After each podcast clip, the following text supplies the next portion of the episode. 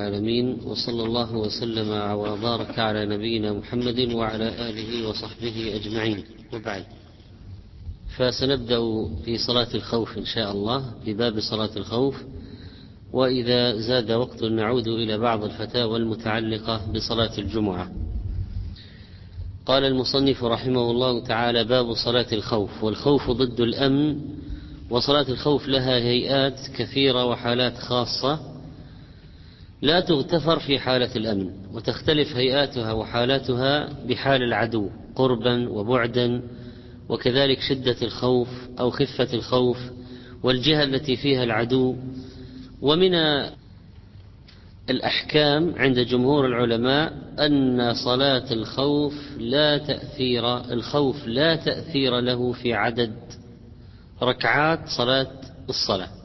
الخوف لا تأثير له في عدد ركعات الصلاة. فإن كانت في الحضر فالركعات كما هي وإن كانت في السفر فقصر الصلاة معروف.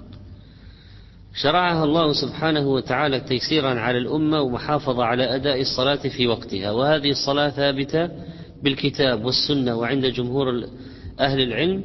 ففي الكتاب قول الله سبحانه وتعالى وإذا كنت فيهم فأقمت لهم الصلاة. الآية ومن السنة قد ثبت عن النبي صلى الله عليه وسلم أنه صلى صلاة الخوف في أربع مواضع في بطن نخلة وعسفان وذي قرد وذات الرقاع واتفق الفقهاء على أمرين أنه يجوز للغزاة أن يصلوها بإمامين كل طائفة بإمام يجوز أن ينقسم الجيش إلى قسمين كل قسم له إمام والثاني أن الخوف إذا اشتد وتعذرت الجماعة فلهم صلاتها بغير جماعة فرادى في خنادقهم في ساحات المعارك فوق فوق المركبات العسكرية. ومهما حصل من حركة وعدو جري واستدبار قبلة وكثرة في الحركة وعدم استطاعة للركوع والسجود الإيماء فقط فكل ذلك معفو عنه. وهذا طبعا من مرونة الشريعة مرونة الشريعة الإسلامية أن الأحكام قابلة للتطبيق في الأحوال المختلفة. ما ما الأحكام قابلة للتطبيق في, في, في الأحوال المختلفة. فليس هناك جمود ولا تكليف العباد ما لا يستطيعون وفي أيضا في ذات الوقت ليس هناك ترك للعبادة. في عبادة وقتال والأمور تمشي مع بعض في كل في مجاله. الصلاة والقتال الجهاد والشريعة استوعبت كل المتغيرات. وصلاتها بإيمان بإمام واحد طبعا تجوز في كل صفة صحت عن النبي صلى الله عليه وسلم حتى جاءت الأخبار بأن ستة عشر نوعا. والمشهور من ذلك ست صفات أو سبع أجازها آه، الإمام أحمد رحمه الله. ولكنه اختار منها حديث سهل بن أبي حثمة الأنصاري الأوسي الساعدي قال لأنه أشبه بما في الكتاب وأحوط للصلاة وأحوط في حالة الحرب وأتقى للعدو وأقل في الحركات والأفعال. وكل هذا الأمر يدل على عظم أمر الصلاة وشدة الاهتمام بها وأن الإنسان المسلم لا يعذر في ترك الصلاة حتى في حال القتال. وحتى في حال اختلاط العدو المسلمين بالعدو حتى في حال الاشتباك بالسلاح الأبيض أو بغيره من الأسلحة مع ذلك لا تسقط الصلاة لا بد من الصلاة. فكيف بمن هو آمن صحيح في بيته في بلده لا يصلي؟ والأمر الثاني هنا أيضا قضية الجهاد ورفعة هذا شأن هذه العبادة العظيمة حتى سومح لأجلها بالإخلال الذي لا يقبل في أي في وقت آخر غير الجهاد. لو واحد انحرف عن القبلة عمدا وتحرك في الصلاة حركة كثيرة تبطل الصلاة. لكن لأجل الجهاد ينحرف عن القبلة لمصلحة الجهاد ويكثر من الحركة في الصلاة لمصلحة الجهاد. ويأتي بما ينافي الصلاة من السكون لمصلحة الجهاد ويكر ويفر ويطارد ويهرب وهو يصلي لمصلحة هذه العبادة العظيمة وإعلاء كلمة الله ونشر دينه وبث الدعوة إليه في العالم. ولا ولم يصب المسلمين ذل إلا بترك الجهاد. عن صالح بن خوات الحديث 387 في هذا الكتاب. عن صالح بن خوات عمن صلى مع النبي صلى الله عليه وسلم يوم ذات الرقاع صلاة الخوف. أن طائفة من أصحاب النبي صلى الله عليه وسلم صفت معه وطائفة وجاه العدو. إذا انقسموا إلى طائفتين. واحدة صفت مع النبي عليه الصلاة والسلام الطائفة قامت وجاه العدو تراقب العدو فصلى بالذين معه ركعة ثم ثبت قائما. في الركعة الثانية انتظر قائما. من هم؟ الطائفة الأولى. تموا ثم انصرفوا فصفوا وجاه العدو وجاءت الطائفة الأخرى فصلى بهم الركعة التي بقيت له التي بقيت. ثم ثبت جالسا. فأتموا لأنفسهم. الركعة الثانية وهو جالس ينتظرهم. ثم سلم بهم. تشهدوا. ثم سلم بهم. متفق عليه. وهذا لفظ مسلم ووقع في المعرفة لابن مندى عن صالح بن خوات عن أبيه. صالح بن خوات من التابعين المشهورين وحدث بهذا الحديث عن الصحابي وهذا هو حديث سهل بن أبي حثمة الأنصاري الذي اختاره الإمام أحمد رحمه الله تعالى. وهذه المعركة التي كان فيها هذه الصلاة هي ذات الرقاع.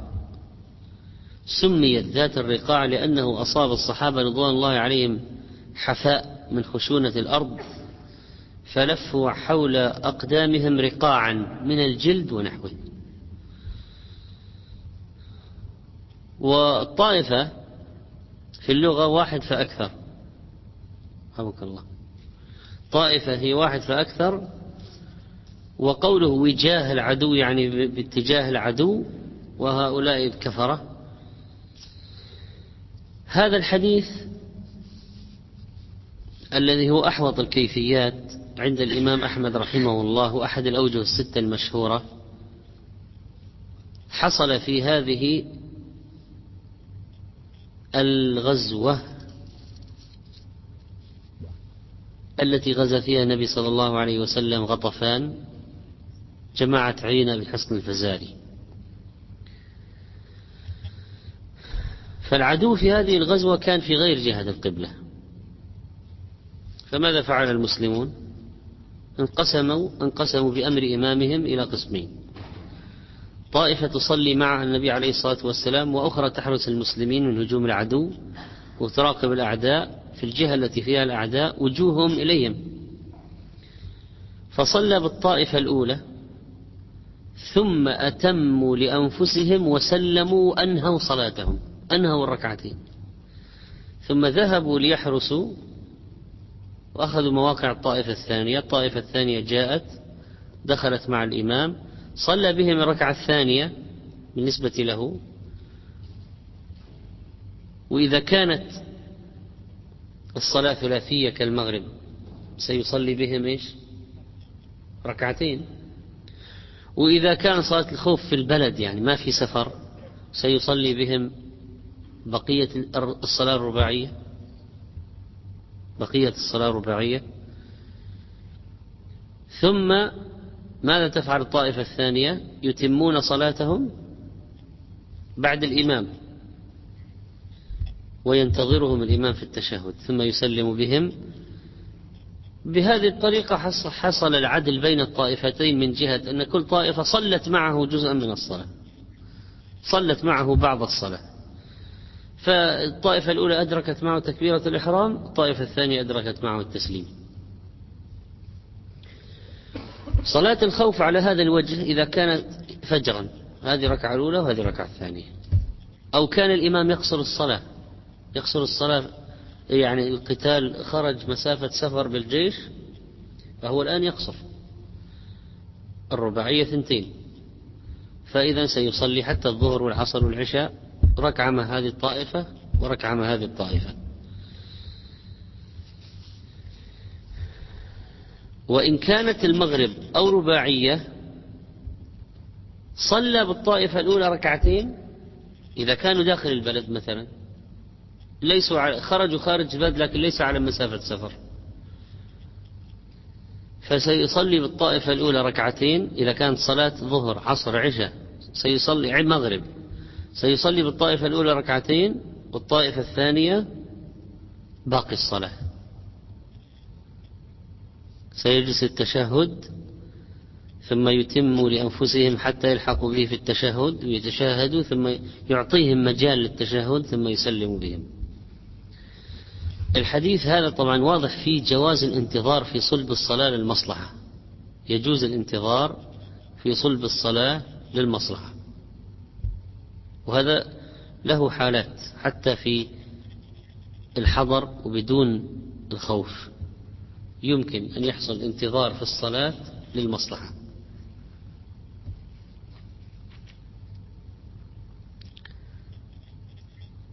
هب أن الإمام كبر بالناس ثم تذكر أنه ليس على طهارة.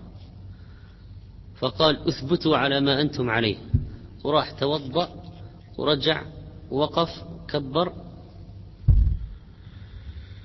وقرأ الفاتحة وأكمل بهم الصلاة. انتظروا. تصح الصلاة.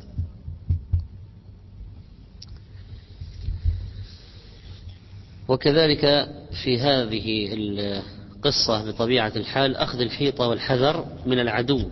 قال الله تعالى وخذوا حذركم. وقد كابد الصحابة ما كابدوا لنشر دين الإسلام ووقفوا مع النبي صلى الله عليه وسلم هذه المواقف العظيمة فلا عجب أن يكون لهم تلك المنزلة العظيمة. وهذا هذه هذا الحديث يدل على مشروعية صلاة الخوف عند سببها حضرا وسفرا تخفيفا عن الأمة وإعانة على الجهاد والحرص عليها مع الجماعة. حتى الآن مع الجماعة. مع أن الوقت يعني إذا كان تجوز يجوز ترك صلاة الجماعة ففي هذه الحالة. ومع ذلك حرص على صلاة الجماعة. وأن كل من من الجماعتين تدرك معه فضيلة. هذا من الأكبر الأدلة على وجوب صلاة الجماعة على الآمن في البلد. من أكبر الأدلة. فإذا كان أمر بالجماعة هنا ففي حال الأمن أولى. وكذلك في الحديث العدل من القائد بين جنده. ما أمكن يعدل بين جنده. وعن ابن عمر رضي الله عنهما قال غزوت مع رسول الله صلى الله عليه وسلم قبل نجد فوازينا العدو فصاففناهم. فقام رسول الله صلى الله عليه وسلم فصلى بنا. فقامت طائفة معه وأقبلت طائفة على العدو وركع بمن معه ركعة وسجد سجدتين ثم انصرفوا مكان الطائفة التي لم تصلي. فجاءوا فركع بهم ركعة وسجد سجدتين ثم سلم. فقام كل واحد منهم فركع لنفسه ركعة وسجد سجدتين متفق عليه واللفظ للبخاري. الغزوة هذه كانت قبل نجد ونجد في اللغة كل ما ارتفع من الأرض. و نجد هذه أين تنتهي حدودها؟ وأين بدايتها؟ بداية نجد من سفوح الشرقية لجبال السروات إلى أطراف العراق. هذه الهضبة. بدايتها ونهايتها. غزا قبل نجد. فإذا إذا قرأت في السيرة قبل نجد مو لابد أن تتصور أنه وصل إلى جهة الرياض مثلا. لا. قد يكون دخل شيئا في بعد جبال السروات جهة الشرق يعتبر أنه غزا جهة نجد. دخل في حدود نجد. الصفة هذه أحد أوجه الستة المشهورة وحديثها في الصحيحين راويها ابن عمر رضي الله عنهما هي صفة جائزة أيضا. لكن نلاحظ نلاحظ في هذه الصفة أن انقسام الجيش حصل. طائفتين قامت طائفة صلت معه ركعة الطائفة الثانية صلت معه ركعة. لكن الطائفة الأولى ما أتمت صلاتها بعد بعد الركعة الأولى ذهبت. والطائفة الثانية جاءت بعدهم. ثم يتشهد ويسلم الإمام وحده فتعود هذه الطائفة إلى مكان حراستها بدون سلام اللي هي الطائفة الثانية بعد صلاة ركعة مع الإمام وتشاهد ويسلم وحده ثم تأتي الطائفة الأولى إلى مكانها الأول وتصلي في أماكنها تقليل المشي لأنه لا يحتاج أن يذهب إلى مكان الإمام لأن الإمام انتهت صلاته. فتتم صلاتها وحدها. ثم تأتي الطائفة الثانية فتتم صلاتها وحدها لأنهم لم يدخلوا مع الإمام في أول صلاته. وهذه الصفة تنقلاتها وحركاتها كثيرة وليس فيها تمام اقتداء مثل الأولى ولذلك الصفة الأولى أفضل.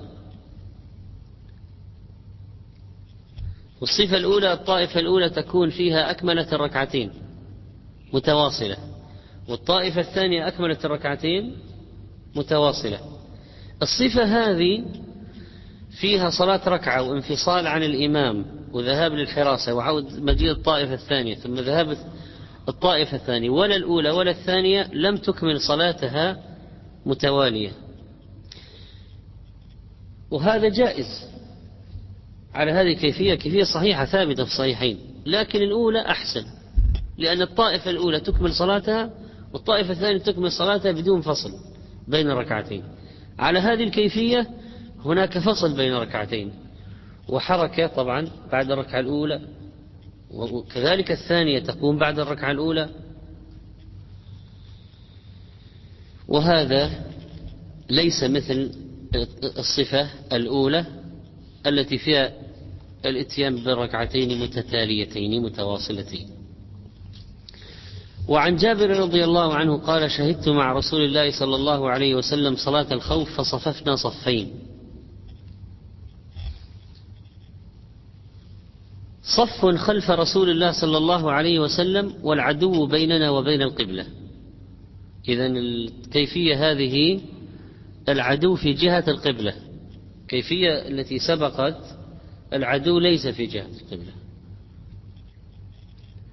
فالآن اتجاه المصلي واتجاه الحرس الحراسة واحد. يعني ممكن يصلي وينظر إلى العدو. يعني لا مانع الآن إذن لا مانع الآن أن الجيش كله ما دام وجهه إلى العدو لا مانع أنهم يصلون ابتداء يصلون جميعا. لماذا ينقسمون؟ كل قسم في جهة ما دام العدو كله في اتجاه القبلة. فهذه كيفية ملائمة للخطة العسكرية. كيفيات صلاة الخوف تتنوع وتتلائم مع الخطة العسكرية. والعسكريون في التخطيط العسكري يعرفون هذه الملائمة أكثر. كيف أن هذه الكيفية تناسب هذا الوضع القتالي وهذه الكيفية تناسب هذا الوضع القتالي وهكذا. قال والعدو بيننا وبين القبلة. فكبر النبي صلى الله عليه وسلم وكبرنا جميعا كل الجيش. بداية الصلاة واحدة. طبعا إذا كانوا هم جهة العدو لا إشكال في قضية بداية الصلاة. أين ستكون المشكلة؟ ها؟ عند الركوع والسجود لأنهم إذا سجدوا ممكن العدو ينتهز الفرصة ويهجم. ففي فقط القضية التي ستقابلهم مسألة عند الانحناء والركوع والسجود والسجود بالذات أكثر. ماذا سيفعلون في هذه الحالة؟ قد بدأوا الصلاة جميعا والعدو في جهة القبلة. قال فكبر النبي صلى الله عليه وسلم وكبرنا جميعا ثم ركع وركعنا جميعا ثم رفع رأسه من الركوع ورفعنا جميعا ثم انحدر بالسجود. والصف الذي يليه إذا انحدر بالسجود مع الصف الأول. أي. وقام الصف المؤخر في نحر العدو.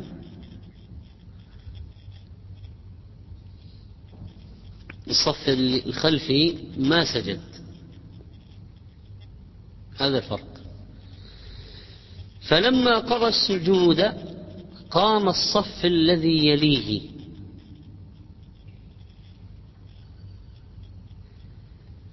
قاموا من السجود. فذكر الحديث وفي رواية ثم سجد وسجد معه الصف الأول فلما قاموا سجد الصف الثاني ثم تأخر الصف الأول وتقدم الصف الثاني وذكر مثله وفي آخره ثم سلم النبي صلى الله عليه وسلم وسلمنا جميعا رواه مسلم ولأبي داود عن أبي عياش الزرقي مثله وزاد إنها كانت بعسفان. طبعا عسفان هذه حدثت فيها غزوة للنبي صلى الله عليه وسلم سنة ست كانوا محرمين في الحديبية وجدوا خالد بن الوليد على المشركين في مئتي فارس يتجهز الإغارة عليهم ففوت النبي عليه الصلاة والسلام عليه الهجوم وفوت على خالد المفاجأة العسكرية التي كان يريد أن يحدثها في غزوة الحديبية كما أحدثها في غزوة أحد فوتها عليه. ولذلك خالد هنا في الغزوة هذه تغيرت مواقفه. في نهاية غزوة الحديبية وانقاد للإسلام. أسلم بعد الحديبية. وحصل في صلاة العصر أن أنزل الله صلاة الخوف ولم يعد لخالد لا الآن لا فرصة للمفاجأة في أول الأمر ولا أثناء صلاة الجماعة أثناء صلاة المسلمين. يعني لو تخيلت كيف خالد الوليد كان يعد العدة للإغارة عليهم فالنبي عليه الصلاة والسلام علم وجاء أتى خالد وهو, وهو يتجهز للمفاجأة. ففوجئ خالد أن النبي عليه الصلاة والسلام كشف مكانه ومكان الذي معه والخطة انهارت. فانسحب. سحب. انسحب. لما جاء وقت الصلاة ربما ظن خالد أن المسلمين الآن يشغلون بالصلاة فيغير عليهم. فلم جالس يراقب الوضع. وإذا بالخطة التي في نفسه تنهار بكيفية في الصلاة نزلت الآن. نزلت الآن بعسفان نزلت صلاة الخوف. فقام قامت قام الصف الأول قاموا معه. انتظر الآن أن صف أنهم يسجدون جميعا. فإذا بنصف الجيش يسجد ونصفه لا يسجد. ففوجئ هو. إذا لو كان واحد مكانه يرى كيف الدين هذا يفوت عليه المفاجآت ويخرب الخطط فلذلك اقتنع. ثم ألقى الله في قلبه الإسلام. هذه الصفة الثالثة من صلاة صفة صلاة الخوف العدو بينهم وبين القبلة وعسفان أول صلاة خوف صليت بها و فات على المشركين بنزول الوحي. فاتت الفرصة فرصة لهم في المفاجأة. ونلاحظ في هذه الصفة أن الإمام يصف الناس صفين ويجوز أكثر من صفين ما في مانع. ويصلي بهم جميعا ركعة إلى السجود. فإذا سجد سجد معه الصف الأول الذي يليه وبقي الصف الثاني قائما يحرس حتى يقوم الإمام إلى الركعة الثانية. إذا قام الإمام إلى الركعة الثانية وقام الذين سجدوا معه تهيأت الفرصة للذين لم يسجدوا أن يسجدوا. ثم يلحق بالإمام وهو قائم مع الصف الذي يليه. فالركعة الثانية يسجد معه الصف الذي حرس في الركعة الأولى.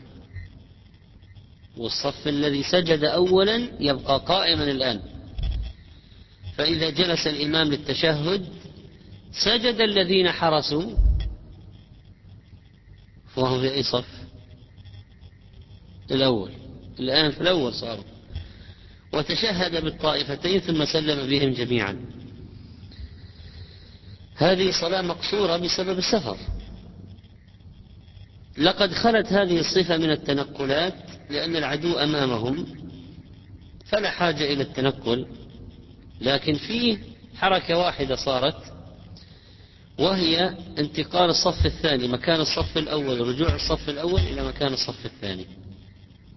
وهذا في عدل بين الطائفتين وأن الأول الذين كانوا وراء الإمام مباشرة الآن أيضا الطائفة الثانية وراء الإمام مباشرة. فإذا هذه الحركة لا تضر وفيها في هذا الحديث أيضا أهمية العدل في الجيش.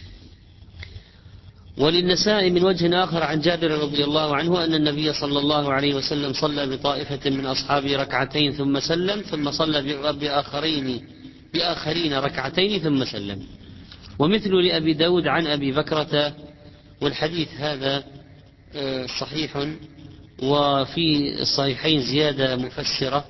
فعن جابر قال كنا مع النبي صلى الله عليه وسلم بذات الرقاع وأقيمت الصلاة فصلى بطائفة ركعتين ثم تأخروا وصلى بالطائفة الأخرى ركعتين فكان للنبي صلى الله عليه وسلم أربع وللقوم ركعتان متفق عليه. هذا وجه رابع من صلاة الخوف. صلاها بذات الرقاع وجابر فسر لنا في تلك الرواية آه، أنه عليه الصلاة والسلام صلى أربع ركعات بسلامين له أربع وللقوم ركعتان. الصلاة مقصورة لكن النبي عليه الصلاة والسلام النبي صلى الله عليه وسلم صلاها ثم أعادها نفلا عدلا بين أصحابه. وحينما صلى بكل طائفتين ركعتين دل ذلك على جواز صلاة المفترض خلف المتنفل لأن الركعتين الثانيتين بالنسبة له نفل والذين يصلوا وراءه فرض. وهذا أيضا فيه العدل حسب الإمكان والطاقة. لأن الآن الذين صلى بهم أولا فرض وراء فرض والذين صلوا به صلى بهم ثانيا يصلون فريضة وراء نفل. فلذلك قلنا العدل بحسب الإمكان والطاقة. لأنه لا يمكن أن يصلوا فرض وراء فرض الطائفة الأولى والطائفة الثانية في هذه الحالة. فإذا على حسب على حسب الإمكان. إذا كان هذه في في غزوة ذات الرقاع والكيفية مضت قبلها في غزوة ذات الرقاع فكيف نوفق؟ نقول تلك صلاة وهذه صلاة أخرى. تلك صلاة وهذه صلاة أخرى. إذا كانت تلك الظهر مثل هذه العصر إذا كانت وهكذا. وعن حذيفة رضي الله عنه أن النبي صلى الله عليه وسلم صلى صلاة الخوف بهؤلاء ركعة وبهؤلاء ركعة ولم يقضوا. رواه أحمد وأبو داود والنسائي وصححه ابن حبان ومثله عند ابن خزيمة. عن ابن عباس رضي الله عنه. وهذا الحديث رجال إسناده رجال الصحيح. لكن يلاحظ فيه الاقتصار على ركعة واحدة. ومثله حديث التالي عن ابن عمر رضي الله عنهما قال قال رسول الله صلى الله عليه وسلم صلاة الخوف ركعة على أي وجه كان رواه البزار بإسناد ضعيف. والشافعي قال لا يثبت في ابن البيلماني وهو ضعيف. وهذه الصفة بهذا الوجه أنه صلى بطائفة من أصحابه ركعة ثم صلى بالطائفة الأخرى ركعة أخرى صرح في الحديث بأنهم صلوها ركعة ولم يقضوا أخرى. هذه مشكلة.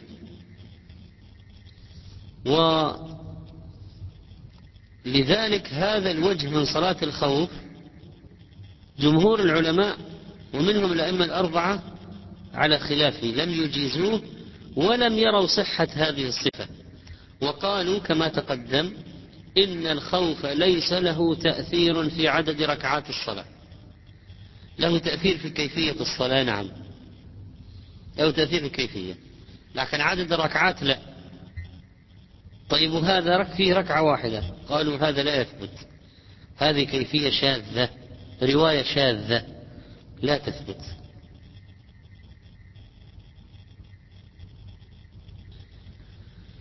لكن بعضهم صحح هذه الكيفية. و قال بعضهم إن الصلوات صلوات الخوف بالكيفيات المختلفة ما دامت ثبتت هذه كلها يعمل بها كلها. وقال ابن القيم رحمه الله صحت صلاة الخوف عن النبي صلى الله عليه وسلم في أربعة مواضع ذات الرقاع وبطن النخل وعسفان وذي قرض المعروف بغزوة الغابة. وقال الزركشي لا تسقط الصلاة حال المسايفة والتحام الحرب بلا نزاع. ولا يجوز تأخيرها لقوله تعالى فإن خفتم فرجالا أو ركبانا. أي فصلوا رجالا وركبانا يصلون للقبلة وغيرها. يومئون بالركوع والسجود طاقتهم. فإذا كان في حال الالتحام طيب الآن هذه الكيفيات كانت صف الجيش الآخر وصف هذا الجيش وهناك تقابل ولكن ليس هناك التحام. لم يحدث التحام. لكن لو حدث التحام كيف تكون الصلاة؟ دخل القوم بعضهم في بعض دخل المسلمون في المشركين. صار هناك طعان ومبارزات ضرب سيوف رمي سهام وحراب طعن بالحراب. دخل القوم بعضهم في بعض اشتباك صار اشتباك الآن كيف تكون الصلاة؟ والاشتباكات قد تطول المعركة قد تطول ساعات تأتي وقت الصلاة وينتهي وقت الصلاة وما انتهت المعركة. يدخل وقت الصلاة ويخرج وقت الصلاة وما انتهت المعركة. فماذا نفعل إذا في حال المسايفة؟ إذا دخلوا بالسيوف في بعض. وفي هذا الزمن أيضا القصف القصف طويل.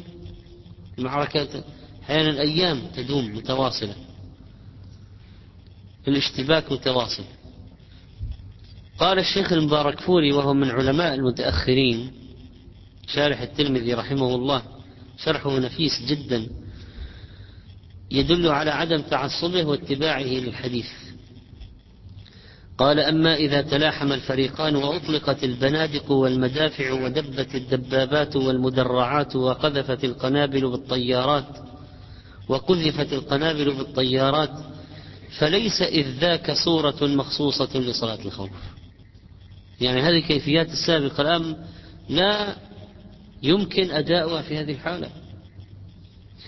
بل يصلوها كيف شاءوا جماعات ووحدانا قياما أو مشاة أو ركبانا. إذا ممكن يصلوا جماعات هذه جماعة في الخندق وهذه جماعة في الخندق آخر وهذه جماعة في الأمام هذه في الخلف. هذول اثنين هنا على مدفعية على مدفع. هذول هؤلاء ثلاثة على في أربع في دبابة جالسين يصلون داخل دبابة. هذا واحد وحده هذا. فإذا المسألة الآن كل طائفة واحد وكل المجموعات والأفراد يصلون على حسب حالهم. إذا لم يبق من وقت الوقوف في عرفة إلا مقدار الذهاب يصلي صلاة خائف. هذه حالة تشبه حالة صلاة الطالب والمطلوب. ما هي صلاة الطالب والمطلوب؟ وش صلاة الطالب والمطلوب؟ وش صلاة الطالب؟ ها؟ لا يكون صلاة الطالب في الامتحانات. لا صلاة الطالب والمطلوب الطالب الذي يطلب العدو. يعدو خلف واحد من جنود العدو ليأسره مثلا أو يقتله. فهو يعدو خلفه. مسلم يعدو يطارد كافر. فالمسلم ماذا يكون في هذه الحالة؟ طالبا. يطلب عدوه. كذلك لو هجم المسلمون عدو يريدون مباغتتهم.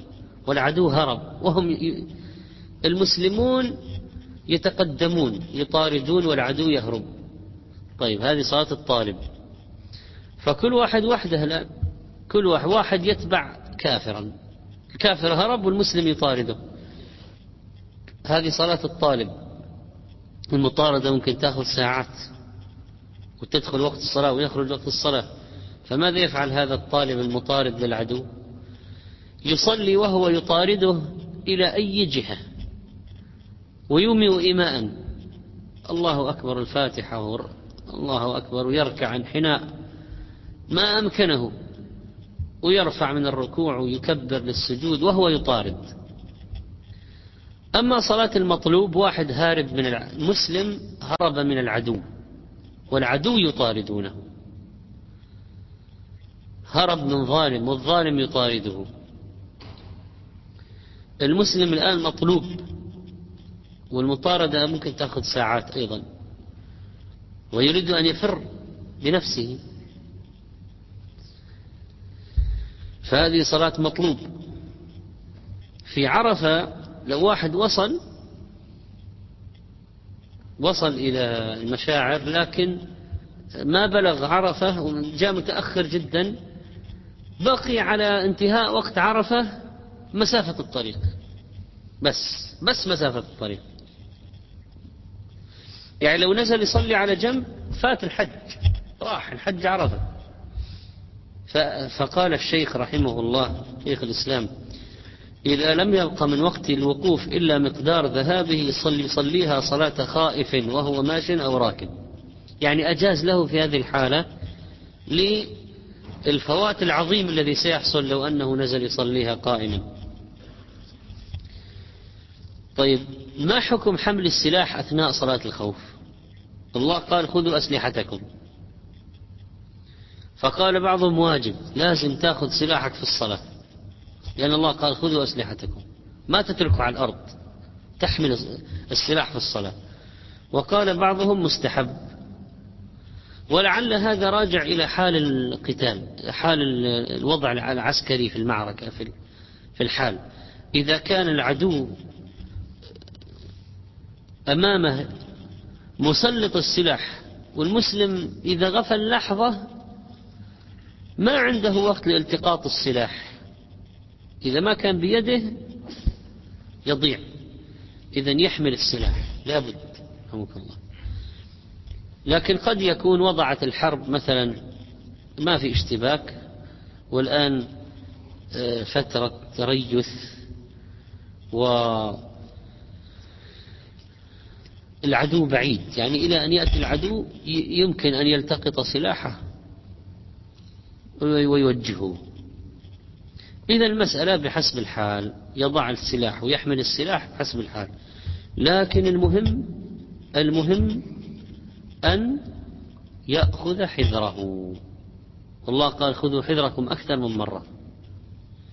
والله يعلم عداوة الكفار ومكر الكفار ولذلك فإنه سبحانه وتعالى أمر بأخذ الحذر أكثر مرة كررها على المسلمين.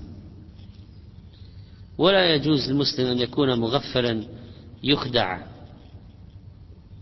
لأن الآن هزيمة المسلم هزيمة للدين في نظر الكفار. لا يجوز أن يجعل للعدو ثغرة ينفذ منها أو يخدع المسلمين أو يفاجئ المسلمين من حيث لا يحتسبون. لا بد من سد الثغرات. وخذوا حذركم. طيب الآن لو واحد ما استطاع يتوضأ يتيمم ما استطاع يصلي طيب عليه نجاسة في حال الخوف الشديد قد لا يستطيع أن ينظف النجاسة التي في ثيابه في القتال. يصلي بالنجاسة ولو بغير إزالة النجاسة ما دام لا يستطيع إلا هذا. وعن ابن عمر رضي الله عنهما مرفوعا ليس في صلاة الخوف سهو أخرجه الدار قطني بإسناد ضعيف. والحديث وحده لا تقوم به الحجة فضلا عن أنه يعارض أحاديث ثابتة في سجود السهو. ولو حصل سهو يسجد السهو على الأحاديث الثابتة في سجود السهو. وما دام هذا ضعيف. لو ثبت قلنا تخفيف. يعني لو صار سهو لا تجب لا يجب السجود. لو ثبت قلنا تخفيف بعدم وجود سجود السهو لو حصل سهو. لكن حيث أنه ضعيف فيسجد السهو على حسب حاله.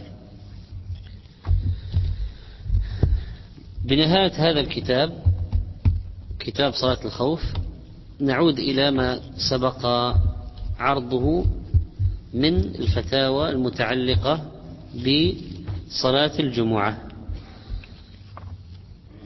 حيث أن لها تدخل في أحوال كثيرة آه، وفي أمور عصرية ولذلك لا بد من معرفة الأحكام المتعلقة بهذه الأحوال. طيب. ماذا كان آخر ما سبق عرضه في المرة الماضية بالنسبة لصلاة الجمعة؟ آخر نقطة ما هي؟ هم؟ نعم.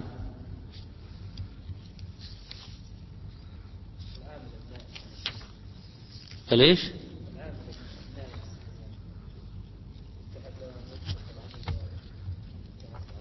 العامل النائي عن البنيان المستحب له أن يبحث عن عمل آخر و يلتحق به لأجل أن يكون قريبا من المسلمين ومن المساجد فيصلي معهم. طيب هذه فتوى أيضا في قضية من لم يتمكن من إكمال متابعة الإمام في الجمعة بسبب انقطاع الكهرباء. فأفتى الشيخ رحمه الله في جماعة صلوا في الطابق الأرضي في القبو صلاة الجمعة وأثناء الصلاة انقطع التيار ولم يستطيعوا استماع الإمام فتقدم أحد المأمومين وأكمل بهم الصلاة. الجواب إذا كان الواقع هو ما ذكره السائل فصلاة الجميع صحيحة لأن من أدرك ركعة من الجمعة فقد أدرك الجمعة كما جاء بذلك الحديث الصحيح عن رسول الله صلى الله عليه وسلم. ولو لم يتقدم لهم أحد فصلى كل واحد بنفسه الركعة الأخيرة أجزأه ذلك. كالمسبوق بركعة يصلي مع الإمام ما أدرك ثم يقضي الركعة الثانية لنفسه. إذا لو أدرك ركعة لا بأس. لو أدرك ركعة لا بأس. فيضيف إليها أخرى وهي جمعة بالنسبة له ولا انقطع مكبر الصوت في هذه الحالة. يقول بعض الناس يتسوكون أثناء الخطبة. فأفتى الشيخ رحمه الله السنة الإنصات إلى الخطبة وترك التسوك وترك وسائر العبث من حين الشروع فيها إلى أن يفرغ منها. على عملا بالأحاديث الصحيحة الواردة.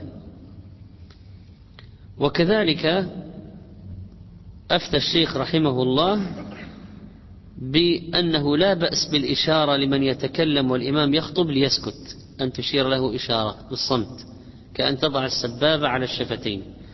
قال كما تجوز الإشارة في الصلاة إذا دعت الحاجة إليها. وأفتى الشيخ رحمه الله تعالى بأن الذي يسمع بذكر النبي عليه الصلاة والسلام في الخطبة يصلي على النبي صلى الله عليه وسلم لكن لا يجهر ويشوش على الناس وإنما يصلي على النبي صلى الله عليه وسلم بينه وبين نفسه. وأفتى الشيخ رحمه الله بأنه لا يشرع تشميت العاطس لوجوب الإنصات. وأفتى الشيخ رحمه الله صاحب السلس بالنسبة لخطبة الجمعة بأنه كما أنه يتوضأ لكل صلاة بعد دخول وقتها ولا يضره ما خرج وكذلك المستحاضة فكذلك صلاة الجمعة يتوضأ في الساعة السادسة وهي الساعة التي قبل الزوال التي قبل الزوال مباشرة. الآن الساعات التي فيها الفضل من جاء في الساعة الأولى والساعة الثانية الشيخ يقول الساعة السادسة قبل الزوال لأنك الآن إذا قسمت الوقت بين طلوع الشمس وبين طلوع الإمام المنبر قسمته إلى هذه الأقسام عرفت الساعة الأولى والثانية والثالثة وهكذا. وذكر الشيخ رحمه الله بأنه قد ثبت عن النبي صلى الله عليه وسلم ما يدل على صحة إقامة صلاة الجمعة في الساعة السادسة وهي قبل الزوال الساعة التي قبل الزوال مباشرة. قال ولكن الأفضل إقامتها إقامة ولكن الأفضل إقامتها بعد الزوال عملا بالأحاديث كلها وخروجا من الخلاف لأن جمهور أهل العلم يرون أن صلاة الجمعة لا تصح قبل الزوال كصلاة الظهر عملا بالأحاديث التي فيها النص أنه كان صلى الله عليه وسلم يصلي الجمعة إذا زالت الشمس. وكذلك أفتى الشيخ رحمه الله وهذه فتوى آه، تبين رد فيها رد على ضلال بعض الناس الذين يشترطون للإمام أن يكون عدلا إمام الجمعة. وإذا كان الإمام ليس بعدل مثلا عنده تقصير أو معاصي يتركون الجمعة كلها يتركون الجمعة كلها وما يصلون لا يصلون. فأفتى الشيخ رحمه الله أن آه، الصلاة ليس من شروط إقامة صلاة الجمعة أن يكون الإمام عدلا ولا معصوما. لأن بعض المبتدعة يقولون ما في جمعة إلا وراء المعصوم. وكانوا قد أراحونا فترة طويلة من الزمن ثم عنت لهم أشياء واستجدت وقالوا خلاص. يقولون جاءت رسالة من الإمام الغائب بعد غيبته بأن الفقيه يصلي ينوب عنه في إقامة الجمعة حتى يخرج من السرداب. فعادوا للجمعة كانوا مريحين من منها فعادوا إليها. من صلاة البدع التي يفعلونها. فلا يشترط للإمام في الجمعة لا أن يكون عدلا ولا معصوما كما يقول هؤلاء.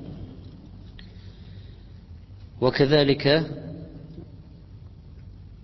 فإن الشيخ رحمه الله أفتى مع هيئة كبار العلماء بعدم بعدم الموافقة على جمع السجناء على إمام واحد في صلاة الجمعة وهم داخل عنابر السجن يقتدون بواسطة مكبرات الصوت. لأنه سئل هل يجوز إبقاء السجناء في العنابر؟ ثم نجمعهم على خطيب وإمام يصلي بهم بالمكبر يسمعونه بالمكبر وهم في المنابر في العنابر عنابر السجن ليسوا في مكان واحد ليسوا في مكان واحد. وإنما كل طائفة من السجناء في زنزانازين وعنابر متفرقة. قال الشيخ رحمه الله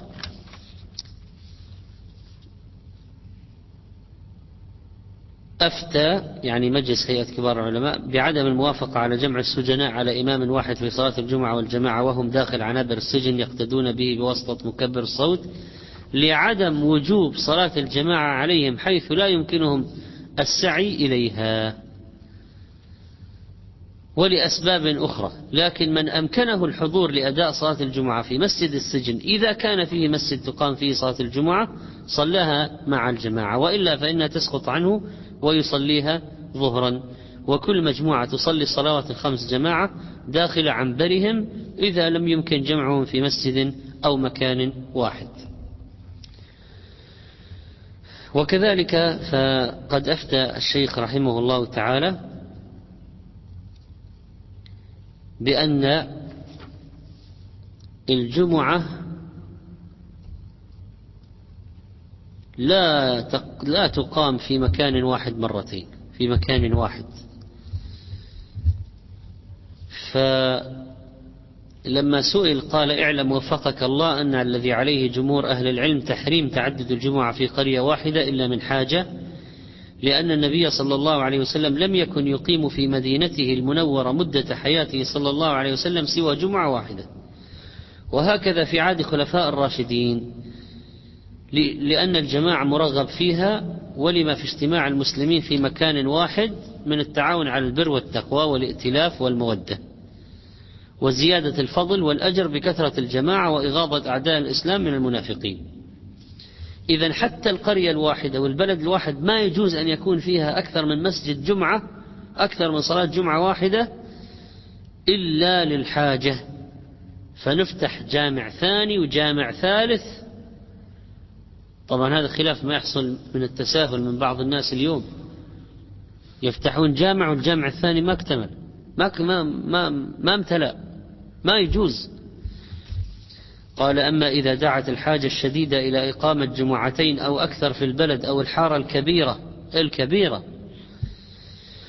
فلا بأس بذلك في أصح قولي العلماء. وذلك مثل أن تكون بلد البلد متباعدة الأطراف ويشق على أهلها أن يجتمعوا في مسجد واحد فلا بأس أن يقيموا الجمعة في مسجدين أو أكثر على حسب الحاجة. وهكذا لو كانت الحارة واسعة لا يمكن اجتماع أهلها في مسجد واحد فلا بأس أن يقام فيها جمعتان كالقرية. واستدل بقصة لما بنيت بغداد وصار النهر يشقها نصفين فصار أول جمعة أول مرة في الإسلام يكون هناك جمعتان في بلد واحد في بغداد الشطر الشرقي والشطر الغربي.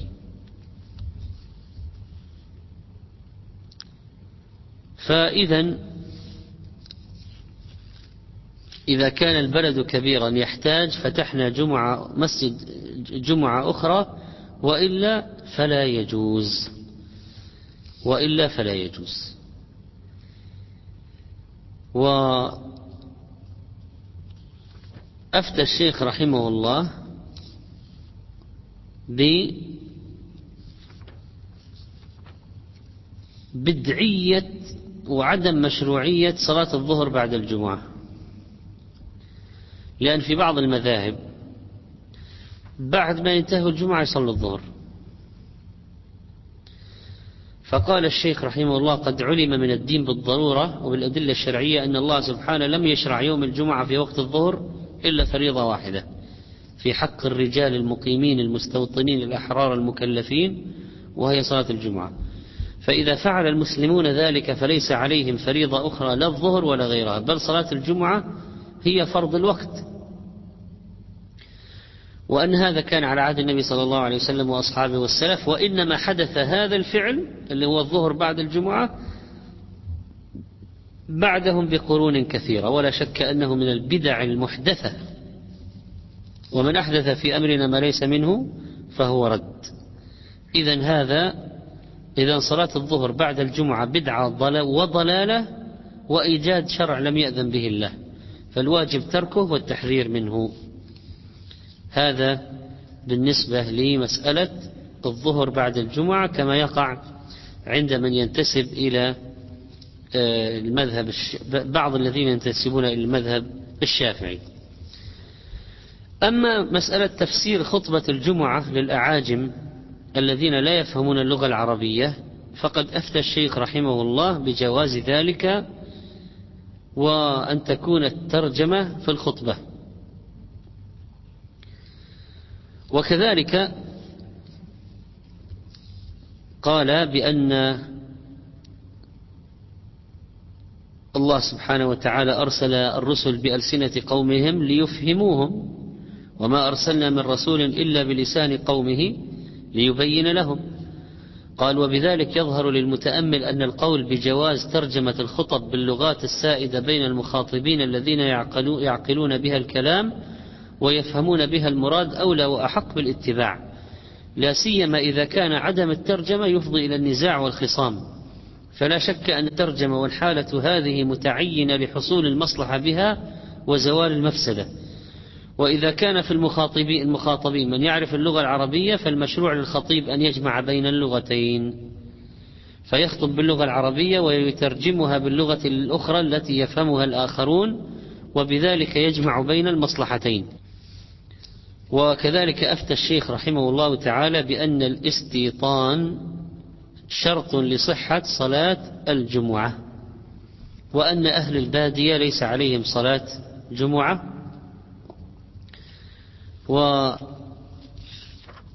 الشيخ رحمه الله تعالى منسوبي الدفاع المدني الذين يأتون للحج. ولديهم مسجد في مكان الدفاع المدني. فماذا يفعلون؟ قال عليكم أن تصلوا مع الناس الجمعة في الجوامع التي تقام فيها الجمعة إذا تيسر ذلك فإن لم تستطيعوا فصلوا ظهرا لأن فصلوا ظهرا ولا تصلوا جمعة لأنكم لستم مستوطنين. لأن من شرط صحة الجمعة أن يكون المقيمون لها مستوطنين. وهؤلاء جاءوا في هذه المهمة ويرجعون وينصرفون. وأفتى الشيخ رحمه الله بأن الصواب أنه لا يشترط أن يكون الخطيب هو الإمام في الصلاة في الجمعة لأن الخطبة منفصلة عن الصلاة والأفضل أن يتولى الخطابة من يتولى الإمامة. لكن لو قدر أن الخطيب لم يتيسر له ذلك بأن أصابه مانع حال بينه وبين الصلاة فالصلاة صحيحة. وهكذا لو صلى ولم يخطب باختياره ووجد من يخطب عنه فالصحيح لا حرج في ذلك. وأن جمهور أهل العلم ذهبوا إلى عدم اشتراط أن يكون خطيب الجمعة هو إمام صلاتها لعدم الدليل. فلو أن الخطيب بعد الخطبة انتقض وضوءه ولم يرد أن يعطل الناس. فأمر واحدا أن يصلي بهم وذهب يتوضأ. فلا مانع لا حرج. لا حرج. وأفتى الشيخ رحمه الله بأنه لا بأس إذا تأخر الخطيب كان غائبا عن البلد أو أو حاضرا وتشك مراجعته لبعده أو لمطر ونحوه تأخر عن الوقت المعتاد تأخرا بينا يشق على الناس وليس خمس دقائق دقائق. وإنما تأخر تأخرا بينا يشق على الناس فلا بأس أن يقوم بعض الجماعة فيخطب خطبة الجمعة ويصلي بالناس وإن خطب واحد وصلى آخر فلا بأس فلا بأس لأن ترك الناس في المسجد ينتظرون الغائب مع بعده عن البلد أو بعده عن محل الصلاة أو تأخره التأخر الكثير فيه مشقة على الناس. وحصل أن الصحابة لما تأخر النبي عليه الصلاة والسلام كثيرا لما ذهب ليصلح بين قومين من المسلمين قدموا عبد الرحمن بن عوف وصلى بهم صلاة الفجر. وأفتى الشيخ رحمه الله تعالى أنه ليس في الأدلة الشرعية ما يدل على استحباب ركعتين بعد الأذان الأول لأنك ترى الآن في الحرم. ما بين الأذان الأول والثاني شيء؟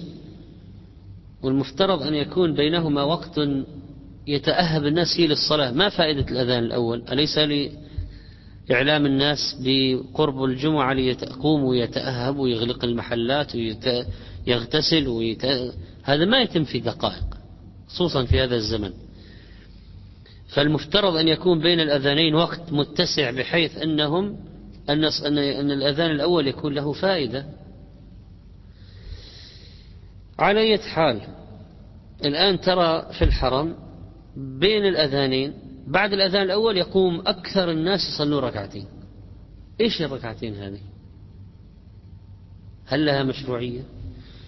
فيقول الشيخ لا أعلم في الأدلة الشرعية ما يدل على استحباب هاتين الركعتين لأن الأذان المذكور أحدث عثمان بن عفان رضي الله عنه في خلافته لما كثر الناس في المدينة واتبعه الصحابة واستقر الأمر على كونه سنة بحديث عليكم بسنتي وسنة الخلفاء الراشدين. بعضهم قال عموم حديث بين كل أذانين صلاة. العموم. فقال الشيخ والأظهر عندي أن الأذان المذكور لا يدخل في ذلك.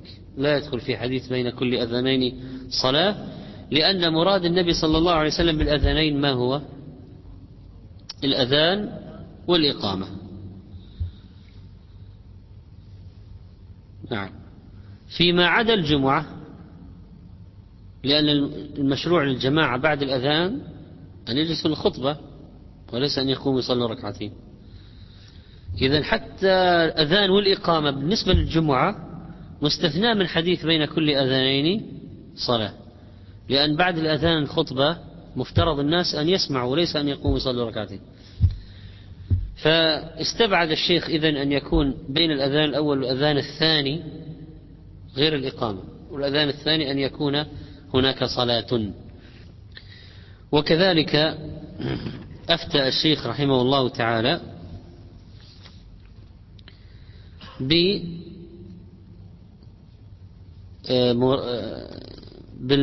بسنية أو مشروعية السجدة والدهر في فجر الجمعة ولو تضجر بعض الناس. قال ما دامت ثبتت السنة غاية طبعا من تعظيمه لسنة النبي صلى الله عليه وسلم وقال هذه سنة ثابتة عن النبي صلى الله عليه وسلم يشرع للإمام قراءة هاتين السورتين في فجر الجمعة وإن كره ذلك بعض الجماعة لكسلهم لأن السنة مقدمة على الجميع. وكذلك وأن النبي عليه الصلاة والسلام فعلها وهو أرحم الناس وأشفقهم على الضعيف. قال وإذا ترك الإمام يعني قراءتهما في الشهر أو في الشهرين مرة ليعلم الناس أن قراءتهما غير واجبة وأنه يجوز قراءة غيرهما فلا بأس. وكذلك أفتى الشيخ رحمه الله أن السنة أن يأتي بهما جميعا ولا يقتصر على إحداهما لأن بعض الناس يقسم السجدة نصفين وبعض الناس يقسم الدهر نصفين ويأتي بأشياء ليست هي السنة إطلاقا ليست هي السنة. وأفتى الشيخ رحمه الله أن الصبيان أن الصبيان إذا تقدموا لا يجوز تأخيرهم فإذا سبقوا إلى الصف الأول أو إلى الصف الثاني فلا يقيمهم من جاء بعدهم لأنهم سبقوا إلى حق وتأخيرهم فيه تنفير لهم عن الصلاة وعن المسابقة. إذا الولد المميز توضأ وجاء للصلاة والصف الأول وبكر ثم يأتي واحد يجره يرجع وراء فالولد في الأخير يقول وليش أبكر أصلا؟ إذا كان أنا مطرود مطرود عن الصف الأول. ولماذا أبكر؟ قال أما قوله صلى الله عليه وسلم ليلني منكم أولو الأحلام والنهى فالمراد به التحريض على المسارعة إلى الصلاة من ذوي الأحلام والنهى. وأن يكونوا في مقدم الناس وليس معناه تأخير من سبقهم من أجلهم. وكذلك أفتى الشيخ رحمه الله تعالى بأن السنة في غسل الجمعة أن يكون عند التهيؤ لصلاة الجمعة وأن يكون عند التوجه إلى المسجد. لحديث إذا راح أحدكم إلى الجمعة فليغتسل. لأن بعض الناس يقول هل نغتسل بعد الفجر مثلا بعد طلوع الشمس ممكن واحد ينام ولا الأحسن نغتسل قبل الإتيان إلى المسجد. فأفتى الشيخ رحمه الله أن الغسل ما دام للصلاة وليس لليوم للصلاة إذا الأفضل أن يكون قبل الذهاب مباشرة ليأتي إلى المسجد أنظف ما يمكن. وأفتى الشيخ رحمه الله أنه ينوي غسل الجنابة والجمعة معا ويحصل له إن شاء الله فضل غسل الجمعة. وأفتى الشيخ رحمه الله بأنه لا يجوز حجز الأماكن في المساجد يوم الجمعة لأناس في بيوتهم. وأما ما يفعله بعض الناس من حجز أماكن بوضع نعال أو بشت أو شيء آخر فهذا لا يجوز. فالمسجد لمن تقدم؟ وهكذا الصف الأول. وما بعده للمتقدم فمن تقدم فهو أولى به. وكذلك أفتى الشيخ رحمه الله أنه يجوز أنك تصافح الذي مد يده أثناء الخطبة بدون كلام.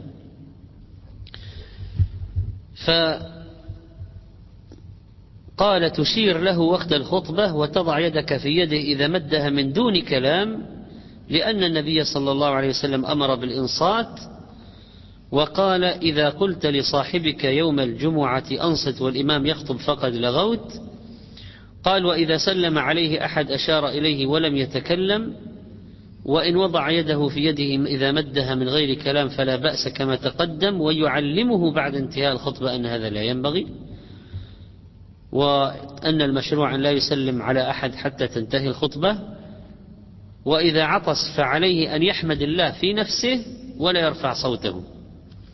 يحمد الله في نفسه ولا يرفع صوته. وكذلك إن الشيخ رحمه الله تعالى آه، قد أفتى أيضا بعدم جمع صلاة العصر مع الجمعة وأنه لم ينقل عن النبي صلى الله عليه وسلم ولا عن أحد من أصحابه. لأن الذي يجمع الآن الظهر مع العصر وليس الجمعة مع العصر.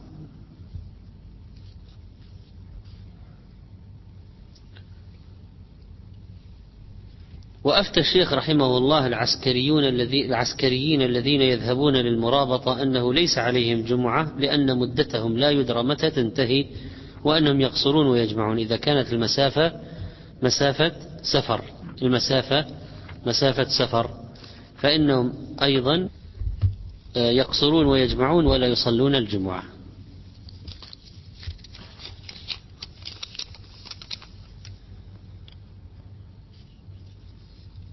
طيب يقول السؤال رفع الأجهزة في حالة الموت الدماغي. هذه مسألة من مسائل المستجدة والنوازل. وقد اجتمع مجمع الفقه الإسلامي ودرس هذه الحالة وذكر أصدر فيها قرارا من نقاط. من مما يلخص من تلك أو من ذلك القرار أن للموت علامات عند الفقهاء وعلامات عند الأطباء. وأنه إذا استيقن الطبيب أو غلب على ظنه بهذه القرائن والأشياء التي رآها أمامه من المريض أنه قد مات جاز رفع الأجهزة ينتظر إلى أن يتيقن ثم ترفع الأجهزة. وأن علامات الموت عند الفقهاء ذكروها مثلا جحوء العينين واتجاه العينين إلى الأعلى وانخساف الصدغين وارتخاء الحنك والمفاصل إلى آخره. طبعا غير توقف القلب والتنفس فإذا حصل التيقن والمعرفة بموته من خلال هذه العلامات رفعت الأجهزة. مثل أيضا أن يرى بداية تغير أحيانا تغير يقول ما قطعت لكن بدأ يظهر آثار عفونة تغير في جسد المريض معناها الآن خلاص الآن بدأ يتحلل يعني فإذا قطعا هو مات ما فيها شك هذه. يقول حديث اللهم إلى من تكلني إلى بعيد يتجهمني أم إلى قريب هذا حديث معضل. الدعاء الذي قاله بعد الرجوع من الطائف سنده معضل سقط منه رجلان تواليان يسمى معضل.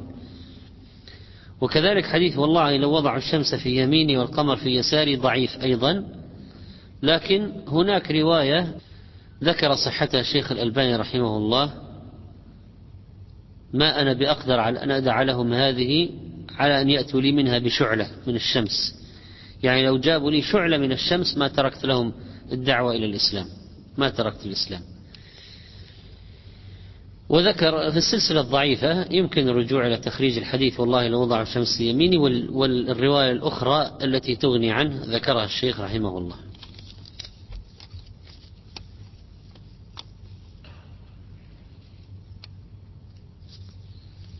الوضوء لصاحب السلس قبل دخول الوقت. لا ما يصلح قبل دخول الوقت. لابد أن يكون بعد دخول الوقت. ختان البنات ليس بواجب. ليس بواجب. إذا دعت إليه الحاجة فهو مستحب يرجع فيه إلى أهل الخبرة. فإذا كانت قطعة اللحم كبيرة أخذ منها وإلا تركت. المسألة سهلة في ختان البنات ليس ليس بواجب. لكن المشكلة الذي يحرمه الحلال نقول طيب هو ليس بواجب. فيأتي الآن بعض المعاصرين من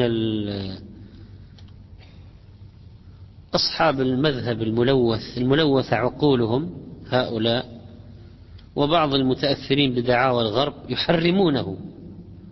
كيف يحرمون الشيء المباح؟ يقولون وحشية. طيب وحتى قطع حتى قطعها في الذكر. وش القطع القطع واحد قطع الجلد واحد. إيش ليه تقول هذه وحشية وهذه لا؟ إذا تحريم المشكلة عدم وجوب الختان عند جمهور العلماء للأنثى هذا معروف. لكن الذي يحرمه الآن المصيبة في الذي يحرمه يحرمه بدون دليل شرعي اتباعا للغرب.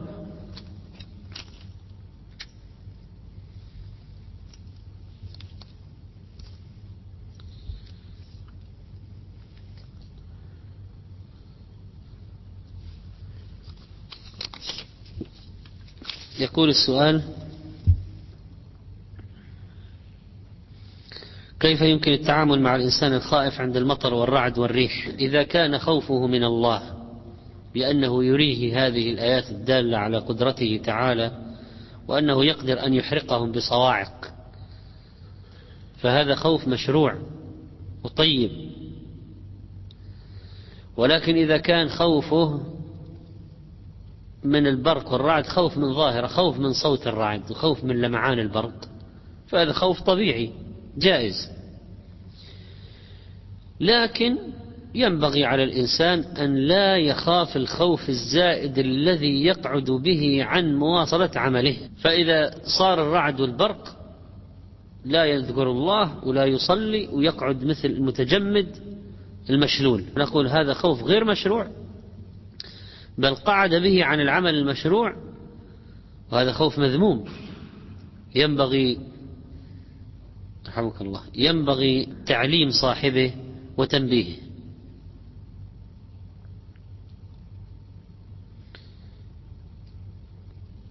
ما حكم من امتنع عن الزواج؟ طيب هذا السؤال سبقت الإجابة عنه في المر في الليلة الماضية. لمن ليس له شهوة لا بأس أن لا يتزوج حتى وقد يكون في هذا عدم آه، ظلم للمرأة التي سيتزوجها. هل زواج المتعة كان موجودا أيام النبي صلى الله عليه وسلم؟ نعم كان موجودا ولا يستطيع أحد أن ينكر هذا. بعض الناس إذا جاء يرد على المبتدع اشتط وقال أصلا ما في نكاح متعة في الإسلام ولا نقول لحظة لماذا؟ كان هناك نكاح متعة كان جائزا والشارع حكيم تدرج بالأمة في تحريم بعض الأمور ومنها نكاح المتعة. وبل إن نكاح المتعة غير تحريمه كان شيئا فيه نوع من المخالفة لما لما ألف في بقية الأشياء. فهو أبيح ثم حرم كان مباحا ثم حرم ثم أبيح ثم حرم. كان مباحا ثم حرم ثم أبيح ثم حرم. كان التدرج فيه بطريقة غير معتادة. ثم استقر الأمر على التحريم في فتح مكة والحديث في صحيح مسلم في النهي عن المتعة فهو حرام إلى يوم القيامة. هل لتارك الجمعة من غير عذر كفارة؟ ما ليس له كفارة إلا التوبة. ليس له كفارة إلا التوبة والإكثار من النوافل. تحريك الأصبع من السجدتين قال به بعض العلماء ويدل عليه فعل ابن القيم في زاد المعاد ترتيبه.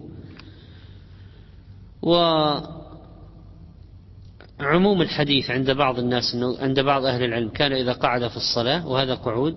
وقال بعضهم إن إنه خاص بالتشهد ولا يعم الجلسة بين السجدتين ورأوا أن تحريكه في الجلسة بين السجدتين شاذ وهذه مسألة على حال واسعة مسألة اجتهادية ولا يصلح أن تكون مجالا للخلاف المذموم الذي يحصل بسببه تقاطع ويحصل بسببه تشنج بين المسلمين في العلاقات.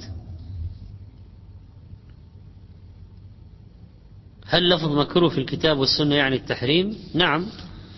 في الكتاب والسنة لفظ في الكراهية قد تأتي بمعنى التحريم الشديد. لما ذكر الله عدد من الكبائر قال كل ذلك كان سيئه عند ربك مكروها. وقد تكون الكراهية الرتبة التي أقل من التحريم. وقد يأتي في نص الكراهية يطلق على الأمرين إن الله كره لكم قيل وقال وكثرة السؤال وإضاعة المال. فاستقر عند الأصوليين إطلاق لفظ المكروه على ما لا يصل إلى الحرام لأن الحرام ما نهى عنه الشارع نهي إيش؟ إيش؟ نهيا جازما.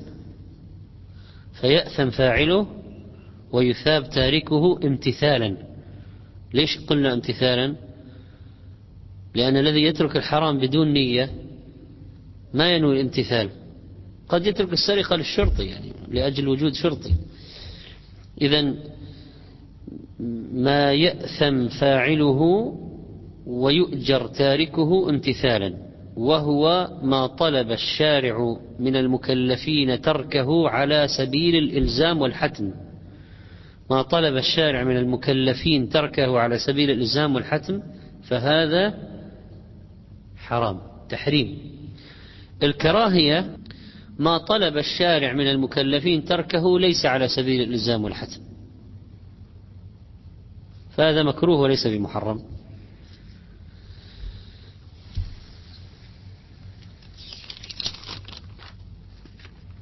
عند الدخول الإمام مسجد والإمام في التشهد الأخير هل ندخل مع الإمام أم ننتظر ونصلي جماعة السؤال يتكرر باستمرار وهذه مسألة اجتهادية وسبق الكلام فيها.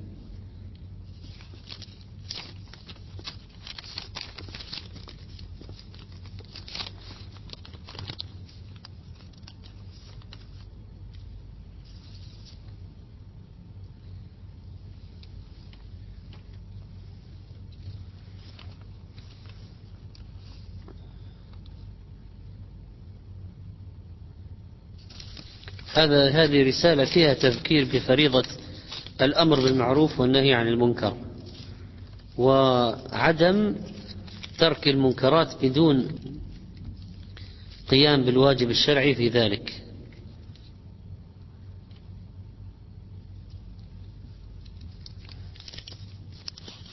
لبس النقاب للمرأة بالفتحتين الواسعتين وهذا التبرج ووضع الكحل والزينة لا يجوز وهو من أسباب الفتنة العظيمة.